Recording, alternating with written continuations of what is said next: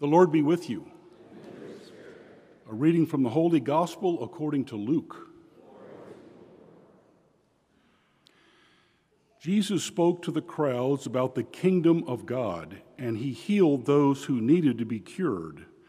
As the day was drawing to a close, the twelve approached him and said, Dismiss the crowd so that they can go to the surrounding villages and farms and find lodging and provisions, for we are in a deserted place here. He said to them, Give them some food yourselves. They replied, Five loaves and two fish are all we have, unless we ourselves have to go and buy food for all these people. Now the men there numbered about 5,000. Then he said to his disciples, Have them sit down in groups of about 50. They did so and made them all sit down. Then, taking the five loaves and the two fish, and looking up to heaven, he said the blessing over them, broke them, and gave them to the disciples to set before the crowd. They all ate and were satisfied. And when the leftover fragments were picked up, they filled 12 wicker baskets. The Gospel of the Lord.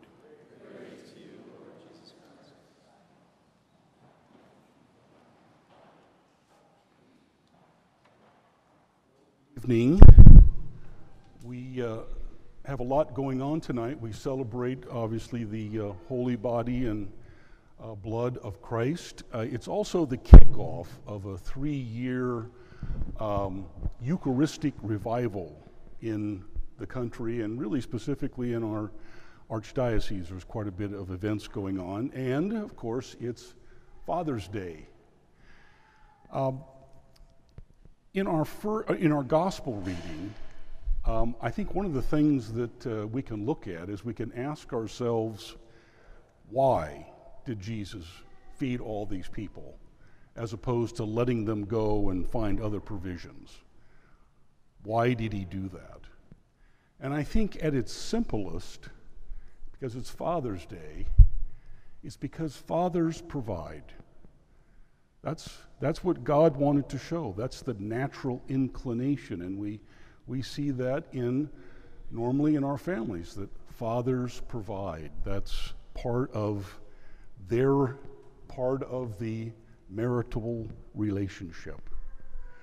Um, for any of those that were here last year when I got to do a homily here at Father's Day, I um, went to Hallmark Cards and got a card to try and help uh, get the uh, story. But this year that didn't work. I couldn't find a, a good card at Hallmark. So um, I'm going to start off with a joke, which can always be a little risky. Uh, but this came from a reliable source here in the parish, so uh, I'm not alone. Uh, there's a title to this joke. It's called a biker's conversation with God. And it goes like this so a biker's riding his uh, motorcycle on a beach in California. And he's, uh, he's been a very devout and faithful man, and so God comes to him and he says, You've been a really good steward. You've really been faithful, and I wanted to give you something that you desire. What, what would that be? And the uh, biker said, Well, I'd like a bridge between this beach and Hawaii so that I can ride there anytime I want. And God looked at him and said, Do you realize how difficult that is? The concrete and metal structure and the engineering, everything that would have to go on. I can do it, obviously, but it's so materialistic need to rethink what you're wanting and make, come up with something better for mankind. So the biker thought about it long time and hard. And he said, um, Okay, God, I wish that I and all men could understand women. I want to know how she feels inside what she's thinking when she gives me the silent treatment, why she cries, what she means when she says nothing's wrong, why she complains when I try to help, and how I can make a woman, and really all men, how can we make women happy? God thought for a moment, He said, Do you want two or four lanes? what I really love about this humor is that we, we laugh from our different perspectives, male and female. But the reality is, it says so much about how God made man and woman, and really the sacrament of marriage. Man can't know what this biker wanted. We're not equipped to unless we become one with a woman.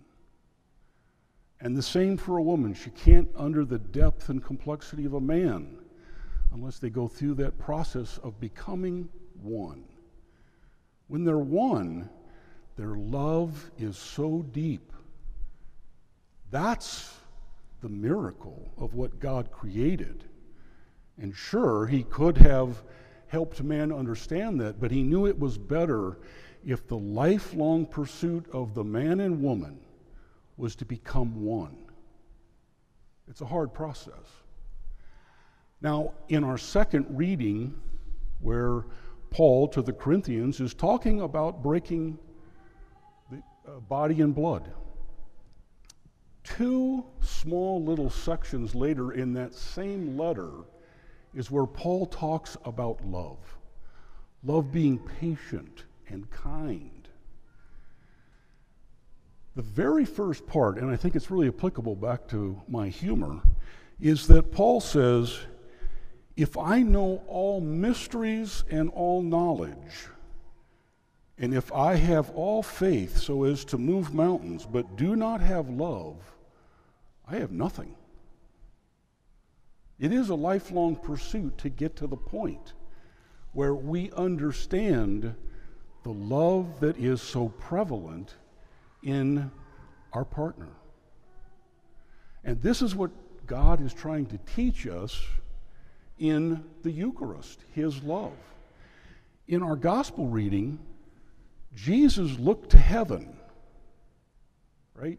He looked to heaven, to the Father for the bread to be multiplied. Uh, if you've ever heard um, Father Cantalamessa, the preacher to the popes, uh, he's been doing it for 42 years. He's been the preacher to John Paul II, to uh, Pope Benedict, and now Pope Francis. He's the preacher to the popes, He's been doing it for 42 years.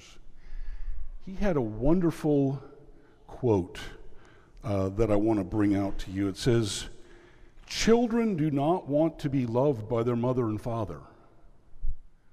They want to be scooped up into the raging love their parents have for each other. That's what children want. It's not to be loved by mother or father, it's to be loved through that love that they have for each other, to be embraced in that. And again, that points us to the Eucharist. The love that Jesus and the Father have, us getting scooped up into that love is what the Eucharist is all about. It's the love that Jesus and the Father have. Everything we're reminded about the suffering and the memorial of his death, and the Eucharist to give us the nutrients to, to learn to love, to continue to love. That's the raging love of Jesus and the Father, and we want to be scooped up in that. That's what we want. And that's, that's why we're here.